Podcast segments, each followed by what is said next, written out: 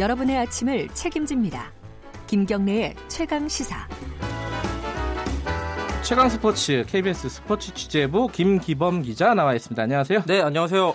자, 프로야구 소식부터 볼까요? 탈꼴찌 전쟁. 야, 네. 꼴찌를 벗어나기 위한 전쟁이 더 치열하군요. 보통 그 스포츠 소식 전할 때요. 예. 상위권 팀들, 잘하는 팀들 그렇죠. 소식 전하는 게 상식인데 지금은 롯데와 기아가 지금 꼴찌 전쟁을 벌이고 있기 때문에 관심이에요, 근데. 굉장히 큰 관심을 예. 벌이고 있습니다. 9위 롯데였고 어제까지 예. 10위 기아가 붙었는데 반 경기 차였거든요. 네. 그러니까 이날 경기에 따라서 승패에 따라서 음흠. 순위가 갈리는 탈꼴찌를 향한 전쟁이었는데요.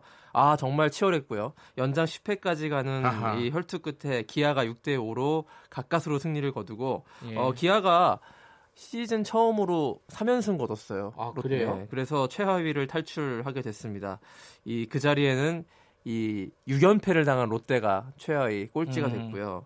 그 어제 경기에서 이긴 기아도 잘했습니다만 진 롯데도 어제 좀 이를 악문 모습이었습니다. 음. 경기는 재밌었겠네요. 때문에 예. 특히 이대호 선수 같은 경우에 홈런 쳤고요. 시즌 예. 9호 홈런 그리고 4회 같은 경우에요. 2루타 때린 다음에 그 다음 타자인 채태인 안타 때 그 홈까지 전력 질주하는 모습인데 이제 이대우 선수가 좀 몸이 좀 크다 보니까 예. 이런 모습 보기 쉽지 않은데 아 음. 롯데가 정말 절박하긴 하구나 음. 이런 생각을 갖게 만들었습니다. 네. 기아 같은 경우에는요 감독 교체 효과를 좀 보는 것 같아요. 아, 그래요? 김기태, 김기태 감독이 물러나고 박흥식 감독 대행 체제로 지금 가고 있는데 네. 뭐 연승 연승 행진 벌이면서 4승 1패 굉장히 좋은 성적 벌이면서 꼴찌에서 탈출을 했습니다. 네. 그 지금 프로야구 순위표 보면은 롯데, 기아 그리고 8위가 삼성이거든요.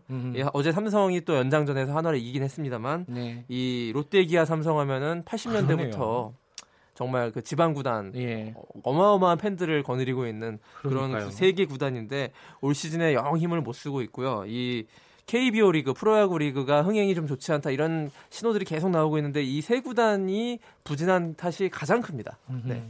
아까 뭐 절박하게 롯데가 네. 경기를 했다고 하시는데 절박하게 안 하면은 이 큰일 납니다. 이 팬, 들이 워낙 뭐... 워낙 무섭기 때문에 네. 그렇습니다. 자 축구 소식 알아볼까요? 그 피파 20세 이하 월드컵 본선 시작된다고요? 그렇습니다.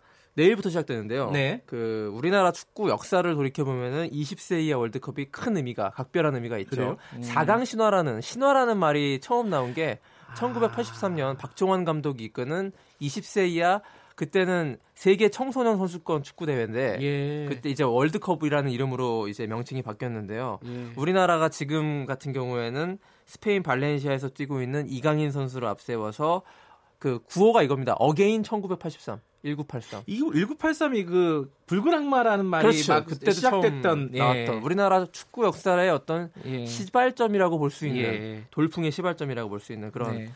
연도인데요. 예. 자 이렇게 목표하고 있고 근데 우리나라가 F조인데요. 죽음의 조예요. 아 그래요? 아르헨티나랑 포르투갈이 있습니다. 아하, 이 조에. 예. 그리고 남아공도 만만치 않거든요. 예. 우리나라가 이 강호들을 뚫고 이 저 올라가야 되는 그런 상황인데 뭐 다른 경기 뭐 주요하게 볼 만한 게 뭐가 있을까요? 뭐 모든 경기들이 이제 다 이 새로운 예비 스타들의 탄생을 보시면 아, 되는 그래요? U20 월드컵을 거쳐서 나온 스타들이 마라도나가 있고요. 아, 루이스 피구, 티에리 앙리, 오. 메시 이런 선수들이 다 U20 월드컵에서 MVP를 차지하거나 득점왕 차지했던 그런 선수들이 세계적인 스타로 발돋움했기 때문에 네. 우리나라 같은 경우에는 이강인 선수가 새롭게 이 세계적인 주목을 받을 수 있는 음. 그런 기회고 이강인 선수가 출전하는군요. 그렇습니다. 네. 내일 새벽에 폴란드와 세네갈의 개막전을 시작으로 우리나라의 첫 경기 는 토요일 25일 밤 10시 30분 포르투갈과 음. 1차전인데요. 토요일 밤이니까 많이 보실 것 시간도 같아요. 시간도 괜찮네요. 네. 예. 자, 오늘 소식 고맙습니다. 고맙습니다. KBS 스포츠 취재부 김기범 기자였고요. 김경래 최강시사 1분 여기까지 하겠습니다. 잠시 후 2부에서는 노무현 전 대통령 10주기 맞아서 송기인 신부님과 인터뷰 예정돼 있습니다. 많이 들어주시고요. 뉴스 잠깐 듣고 8시 5분에 돌아오겠습니다.